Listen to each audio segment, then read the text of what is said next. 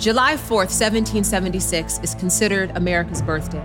But given what we know about America's roots enslaving black people and building systems of oppression after slavery was abolished, I think it's time for a rebirth. My name is Nona Jones, and I am the founder of the Faith and Prejudice movement. Nathan Rutstein once said that prejudice is an emotional commitment to ignorance. The Faith and Prejudice movement exists to demonstrate our faith in God through the work of confronting and dismantling racism in America. This broadcast special features civil rights leaders, theologians, scholars, and advocates who have dedicated their lives and work to racial equity. I invite you to listen and learn so that we can mobilize our collective energy toward lasting change in this country.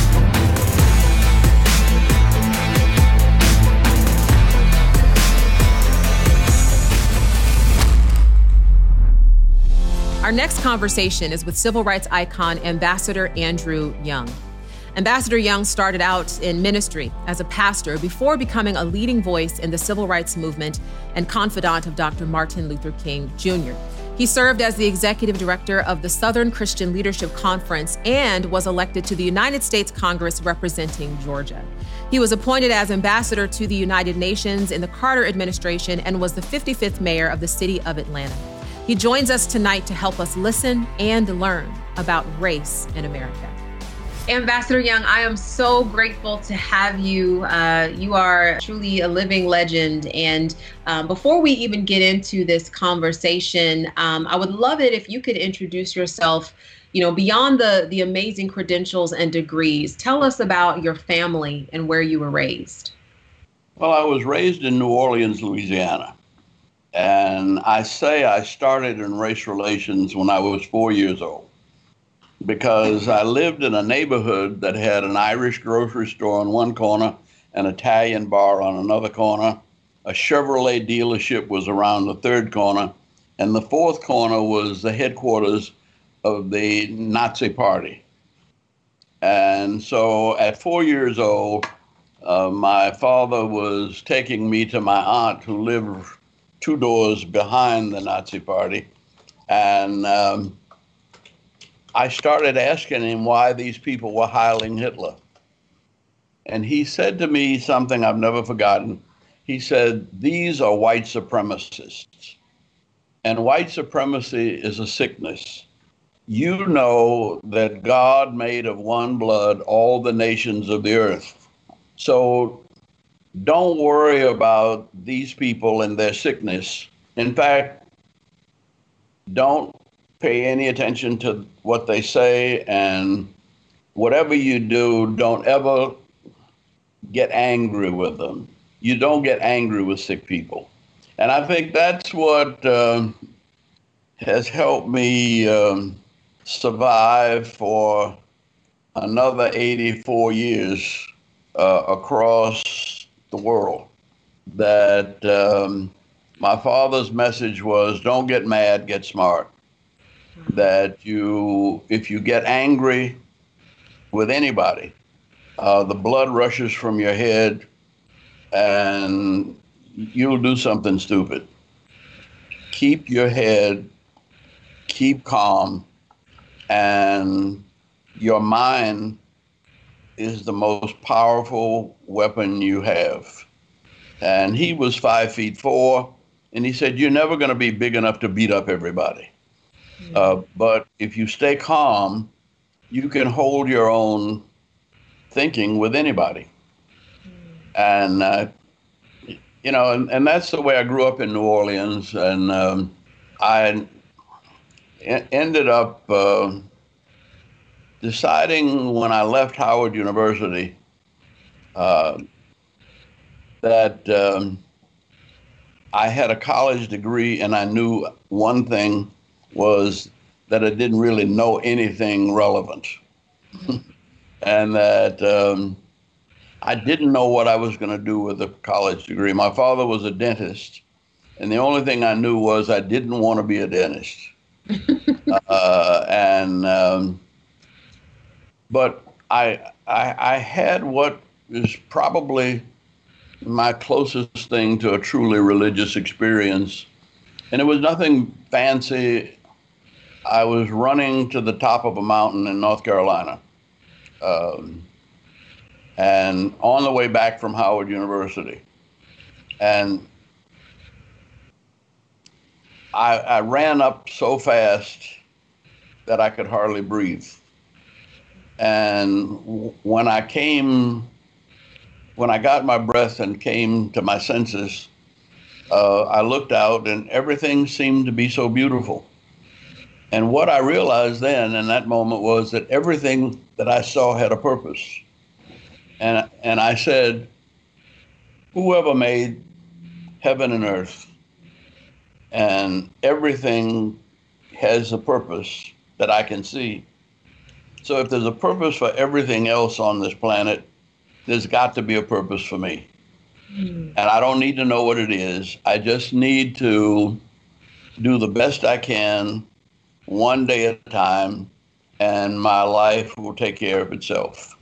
And I think once I made that decision, uh, my life has been led by um, something I have later come to think of as the kingdom of God within you. Uh, that everybody is equipped with a still small voice. Uh, and that um, if you listen not to all of the fuss going on around you, but what is deeply within you, uh, you can make your way through this world. And you'll be led in the right direction, though nobody will think it's the right direction, uh, but you. Uh, and um, that's sort of the way I've lived. And nothing that has happened to me. Um, I mean, I decided there was something that I could do that nobody else could do. And if somebody else could do it, I didn't need to bother with. So uh, I went to a little country. Well, I, I volunteered to work in Christian youth work with the National Council of Churches, and they didn't have. Um, they sent me to Connecticut, and uh, the Council of Churches had not found a place for me to live, so they picked up the phone and called the seminary, and the seminary had a guest room. So I'm on a seminary campus, and I said, I walked to the dean's office and I said, Excuse me, but you know, I'm working with the churches with young people, but I really don't know enough about the Bible. Can I sit in on a couple of classes? And he said, Well, if you can sit in on three, I can give you a scholarship. You know? and uh, so I ended up getting a scholarship. And, you know, ev- everything has happened just when I needed it. And, um, and that's been true all through my life. And um, I count on it being true for a few more years. Uh, I think it's going to be true for In me. the meantime, I married a little girl from uh, Marion, Alabama, uh, and we had four children. I have now, she died after 40 years of marriage. She died of cancer. Uh, and um, two years later, I remarried, and I've been married 25, 24 years since then. Uh, I have four children, uh, three girls and a boy, and um, nine grandchildren, and one great grandchild. And um, they all seem to have found some way to be successful.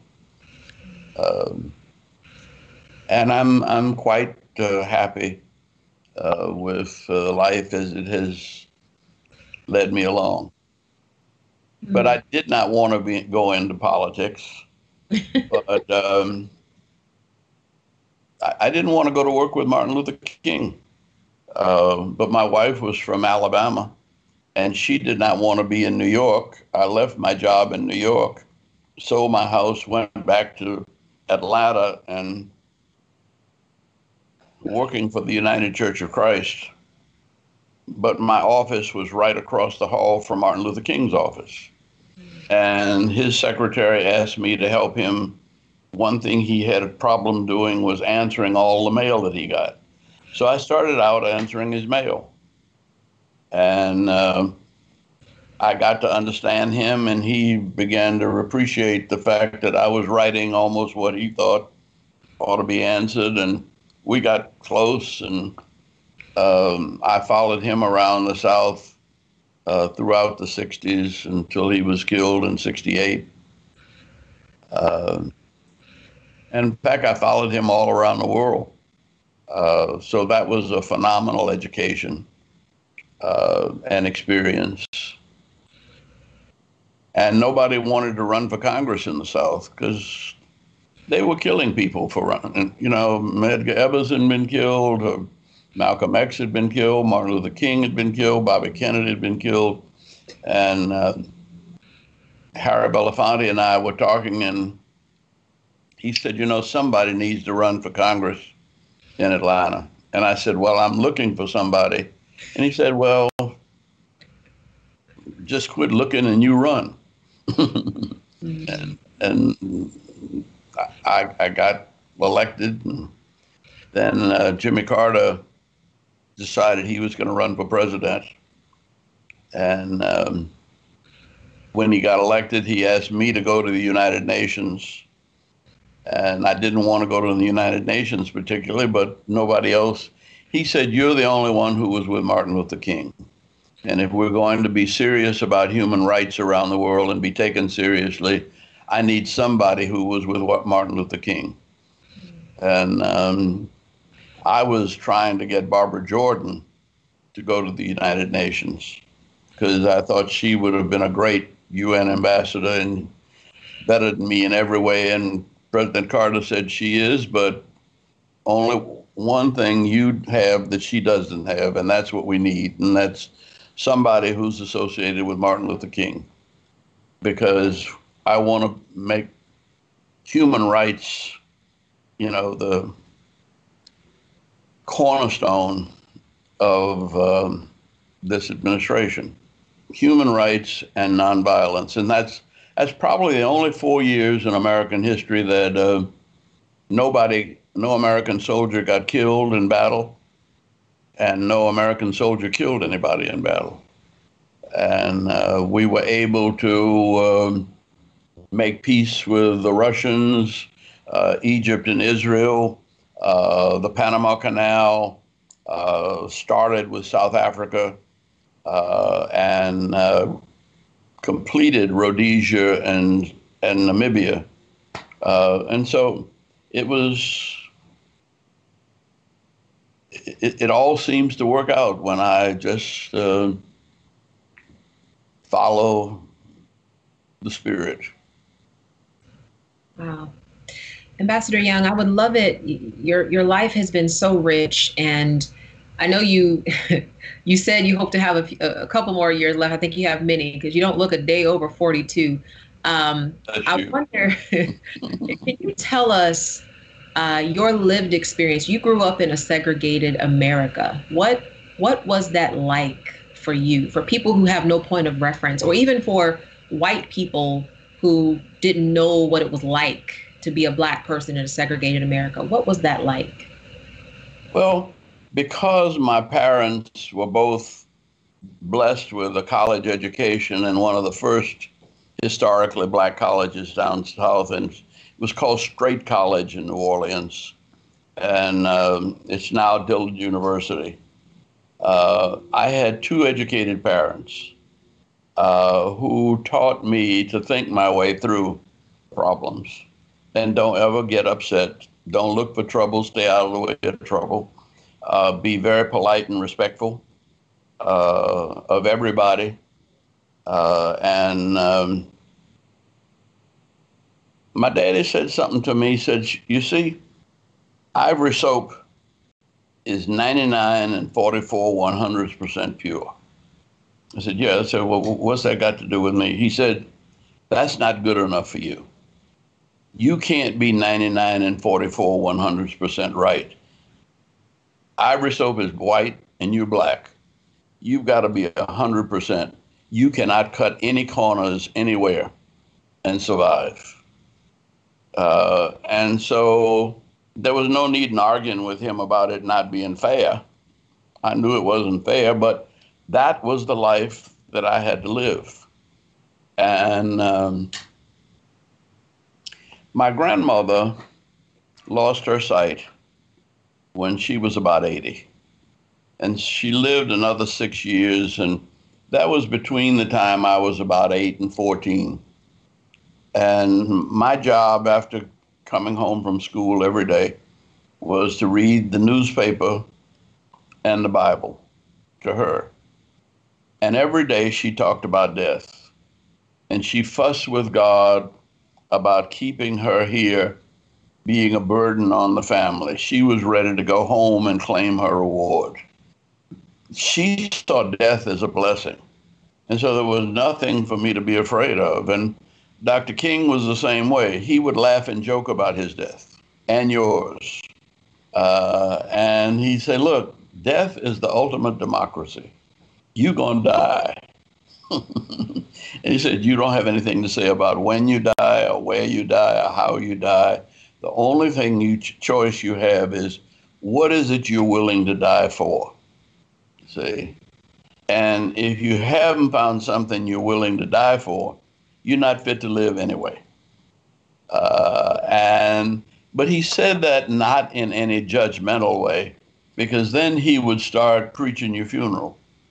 See, and he would say that, uh, you know, I know my days are numbered, uh, but um, reason I have all you young egotists around me is that um, when the bullets come at me, one of you all will be jumping in front of me trying to take a pic, trying to get your picture in the paper, and you'll probably take the bullet for me. and then he'd say, "But don't worry, I think I can preach even you into heaven." And he would start preaching your funeral, and he'd say every embarrassing thing he could think of about you, every every fault you have, he would put on the table before the Lord and say, But Lord, please give him a chance. He meant well. But his preaching of our funerals was more, more like uh, Richard Pryor or Eddie Murphy. but it, he was unconsciously helping us to overcome our fears by laughing at the concept of death. And uh, it worked for the most part because we went through some crazy times and some crazy places where nobody in their right mind um, would would dare to go, and yet all of us. I mean, it really wasn't good sense to go to Birmingham starting trouble in 1963. See, but in 1962, there had been 60 unsolved bombings of black people's homes. They just bombed their homes because they were nice homes. They little frame homes with, but they'd have a little garden with some azaleas and roses and a little grass. And white people resented the success of black people. And they would just, in fact, they called Birmingham Bombingham. And after bombing Fred Shuttlesworth, Reverend Shuttlesworth's church, three times, and um, he came over to Atlanta and said, Look, I believe in nonviolence but I don't believe in passive resistance.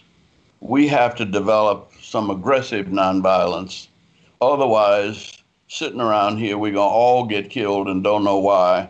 We just as well take the fight to Birmingham and have a showdown on how we're going to live together as bro- brothers and sisters. And so that's that's what the civil rights movement was about.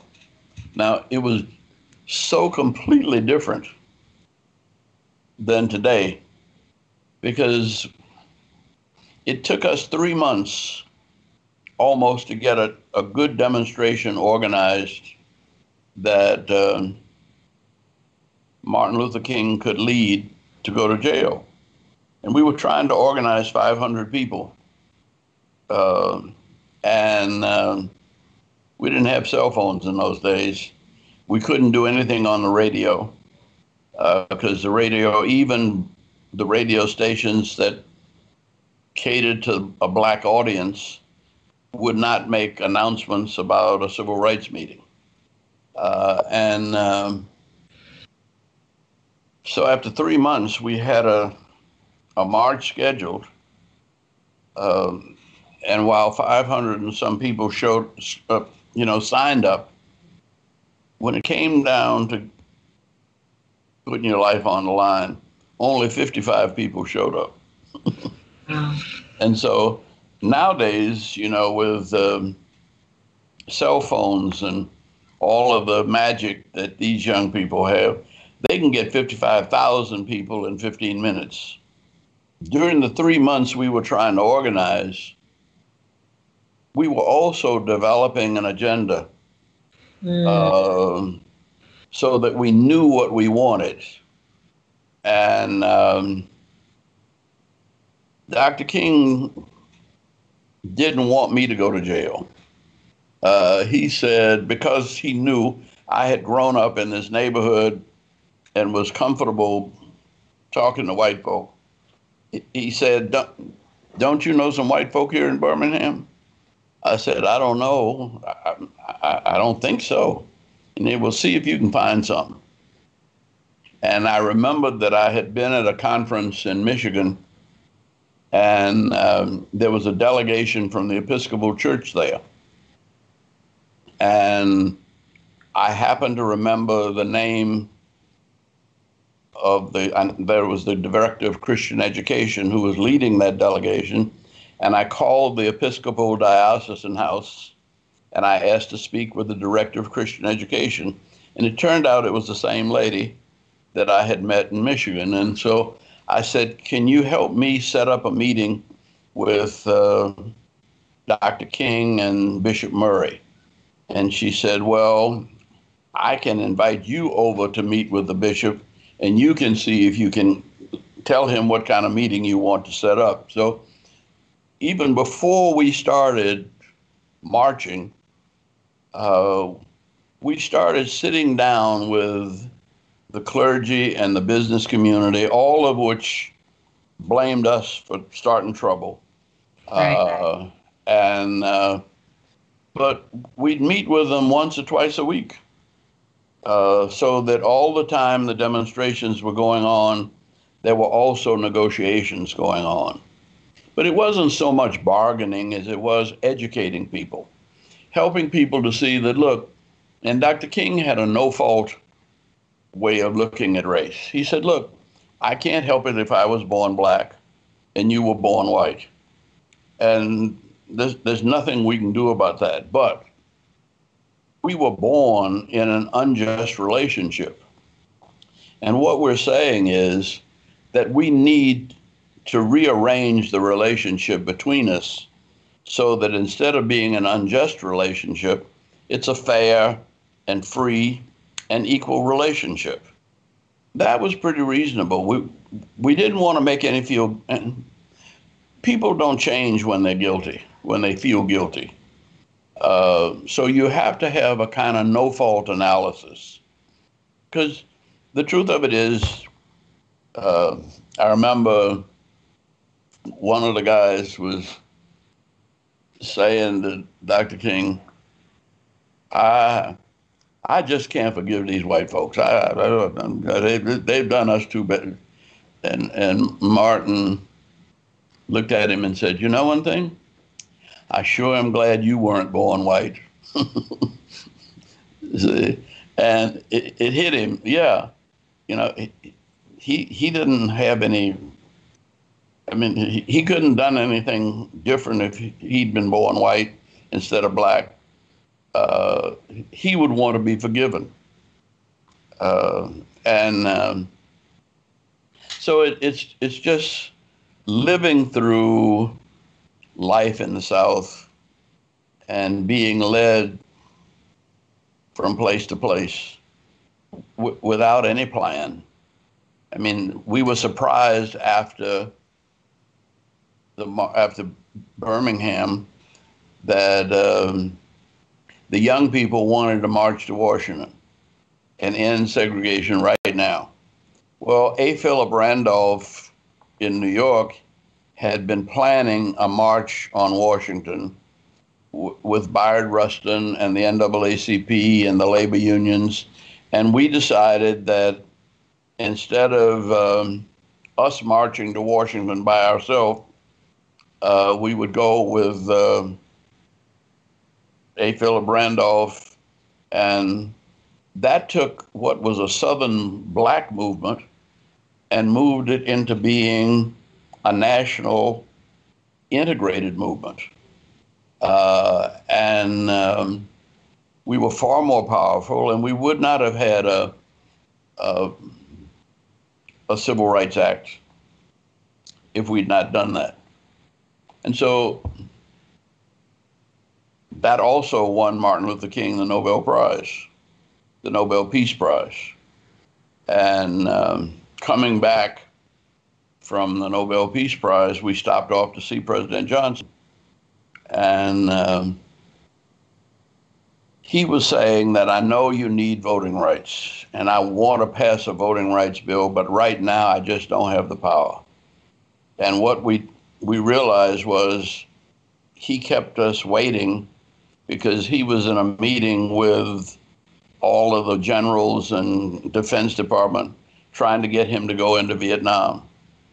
And so he was under pressure from the military side to push a war in Vietnam. And he just said, I don't have the power to take on civil rights right now. Uh, but I intend to do it before I leave office. But I thought it would be good for us to wait till he was ready. But Dr. King said, nope, we got to find a way to get this president some power. and I, I, you know, I thought it was crazy because he wasn't any bigger than I am, and he was broke like I was. And I said, you know, hey, you, Morehouse Negroes are so arrogant. How you gonna get the president some power? And he was serious, and he just he didn't. He said, I don't know, but we got to get this president some power. Well, two days after we got back to Atlanta, Mrs. Amelia Boynton came over from Selma and told us what was going on in Selma and said, You got to come over there and help me. So on the 2nd of January, we went over to help this lady who had been in Selma since she was a teenager and she needed help. So we went over there to help her, and one thing led to the next. And then we had the march on, you know, to, to Montgomery, and um, the president was on the television and said before the end of March, meeting with a joint session of Congress and making a speech introducing voting rights and ending his speech with "We shall overcome." And so, you know, we went from nowhere to a position of real change in the South uh, through the accidents of nonviolence. Now, I know it's very hard to see that, but it was because of the death of Medgar Evers in Mississippi and the assassination of Malcolm X uh, in New York and the death of Reverend James Reeb, who came down to Selma to help us.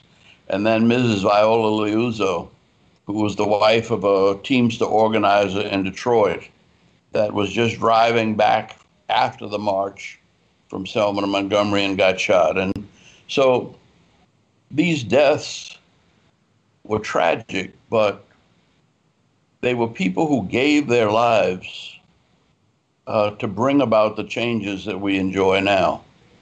And um, Dr. King used to say, there's no remission of sins without the shedding of innocent blood. And this was the innocent blood that was shed that got us this far. And so I think that uh, right now, uh, the deaths that we have seen on television is the sacrificial blood that is going to lead us to change. And it has awakened not only this nation, but the entire world. So these young people have not died in vain.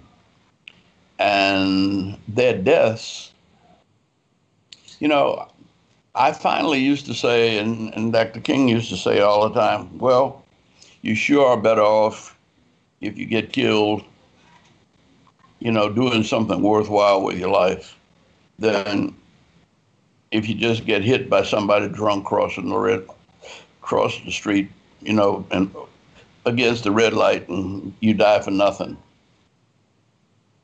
These deaths that we experience are holy deaths. They're sacrificial deaths. They have awakened a whole planet to think about and to try to understand that the way we are living, rich and poor, black and white, male, female, young and old, that, that these divisions are artificial divisions and that we are all children of the same Father in heaven.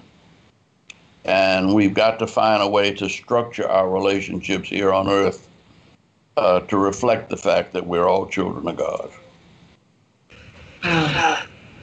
Um, a few minutes we have remaining, Ambassador Young. I would love it because what you're saying is so rich. I would love it if you could share with the the many white people who are watching and who are listening and you know they're at an inflection point right where they're thinking okay how do i how do i serve this moment like this is a moment what do I do? Um, thinking back on how you how you help to galvanize and mobilize the masses of people toward change. What can individuals, white people in particular, do in this moment right now? Well, I think in this moment right now, um, well, the reason Harry Belafonte pushed me to run for Congress was the district I ran in was majority white. And in order for me to win, a significant portion of the white population would have to agree that we could work together and make the city better. Well, we've done that here in Atlanta. And um, I mean, Atlanta was a half a million people when I started out here. And now we're five and a half million and we've got the world's busiest airport. Uh, we've uh, well, we did before the virus, uh, but we brought the Olympics here, and we had the biggest Olympics ever, and we shared the wealth in the Olympics.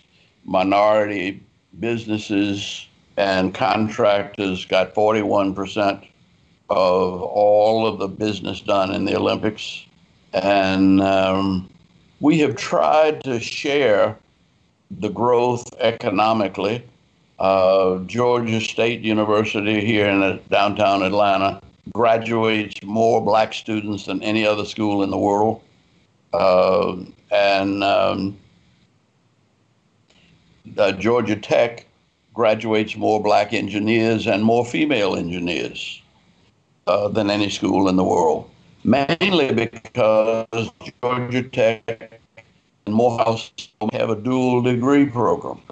Uh, and uh, we live together as brothers and sisters. We work together, and that has made this city work. Uh, and so I think that as we come to an election, we, we have to ask who are the candidates that are going to bring us together and help us to face a very complex future. Now, it's a complex future, but it's also a blessed future. Um, I've been reading a book, uh, The Future is Faster Than You Think, uh, by a fellow by the name of Diamandis. And basically, what's happening, yes, we're having problems. Uh, every day there are problems, but there are also opportunities emerging every day. I mean, there's, well, it hadn't been long ago. It was 30 years when I was ago. I was elected mayor. Um, no more than that now. Well, um, but anyway, it's been a good while. But we had four stories of mainframe computers that we did the city's business on. Now, um, my little cell phone has more computer power than four stories of mainframe capacity uh, in the city 30 years ago. And so, one of the reasons why uh, we can talk like this and you can send this all over the world um, is the changes in electronics. The changes that are happening now that are going to be multiplied uh, in the future. And one of the things we learned about cell phones and computers, I think they called it Moore's Law, that the the more powerful they got, the cheaper they got. So every time they doubled their capacity, they became half as, you know, less expensive, and so that you can you can carry around uh, almost all the computer power you need.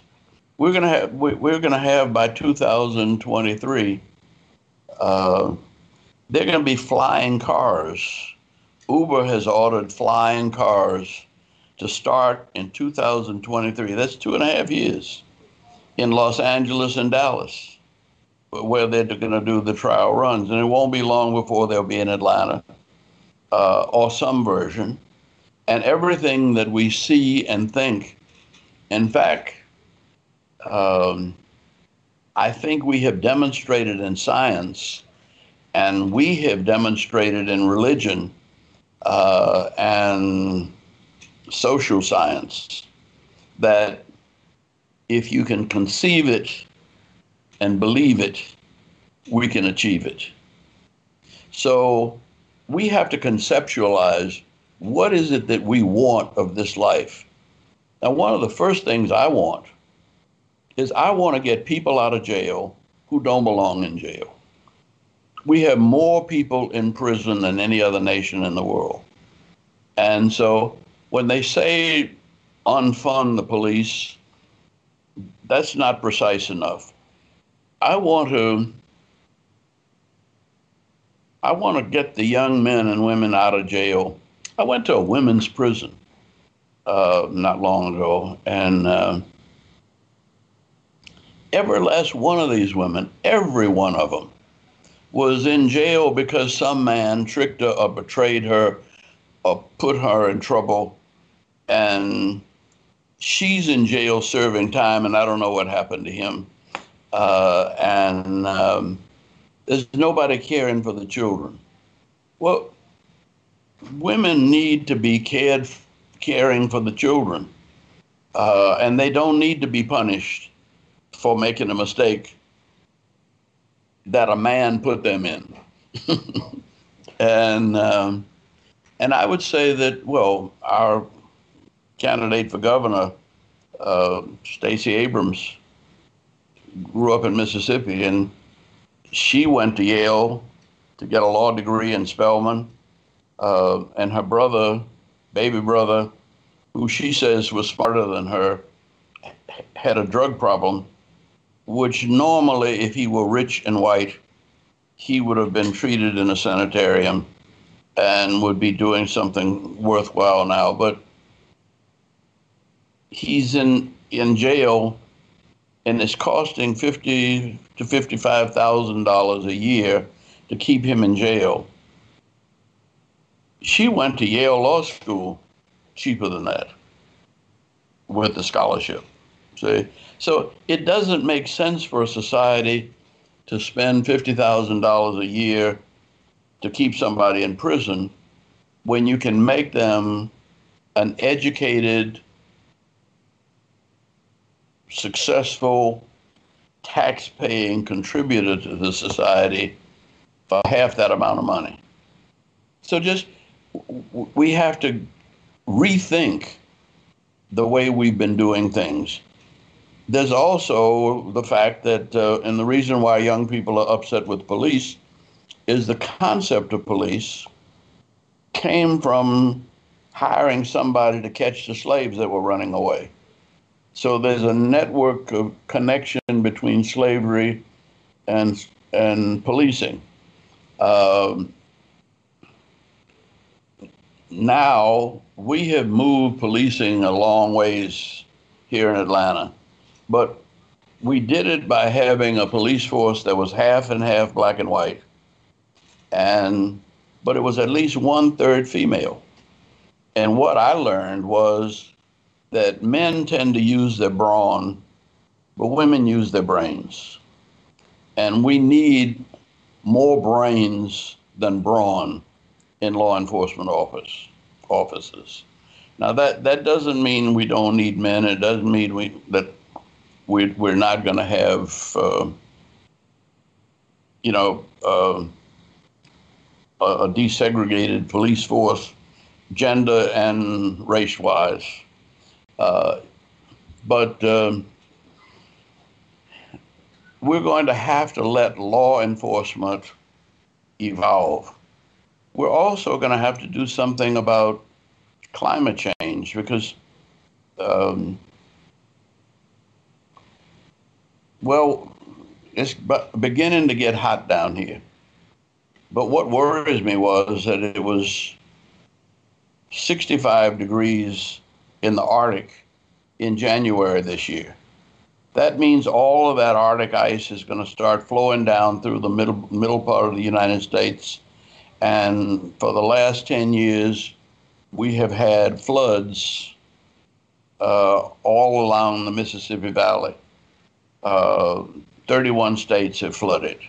Now, I grew up on New Orleans, in New Orleans, and I grew up on the Mississippi River, so I, am aware of that, and I, I know that most people, you know, don't. If it, it's not in your backyard, it doesn't bother you. But because I grew up there and because I lost members of my family uh, in the floods and hurricanes that are coming, the fact that a hurricane came in June this year and they don't normally come until August and September, it scares me. And so we have a lot of real problems that we have to address and think about and we really don't have time to argue about race and class and creed. We need to each use our talents to the best of our ability to make this world more like the kingdom of God. Wow. Ambassador Young, I cannot thank you enough um, for the wisdom that you have shared, for the history that you have shared, um, and even more than what you have shared, uh, on behalf of everyone who is watching, I just want to say thank you um, for the life that you have lived. Um, I pray that you have many, many more years ahead of you because we need your voice, we need your example. Um, and I'm just so grateful for uh, all that you have done to prepare this next generation to carry the mantle and the torch of leadership. So thank you, sir, for joining us. Uh, and to everyone watching, thank you so much for joining us. I trust that you have been challenged as I have been. God bless you all. God bless you.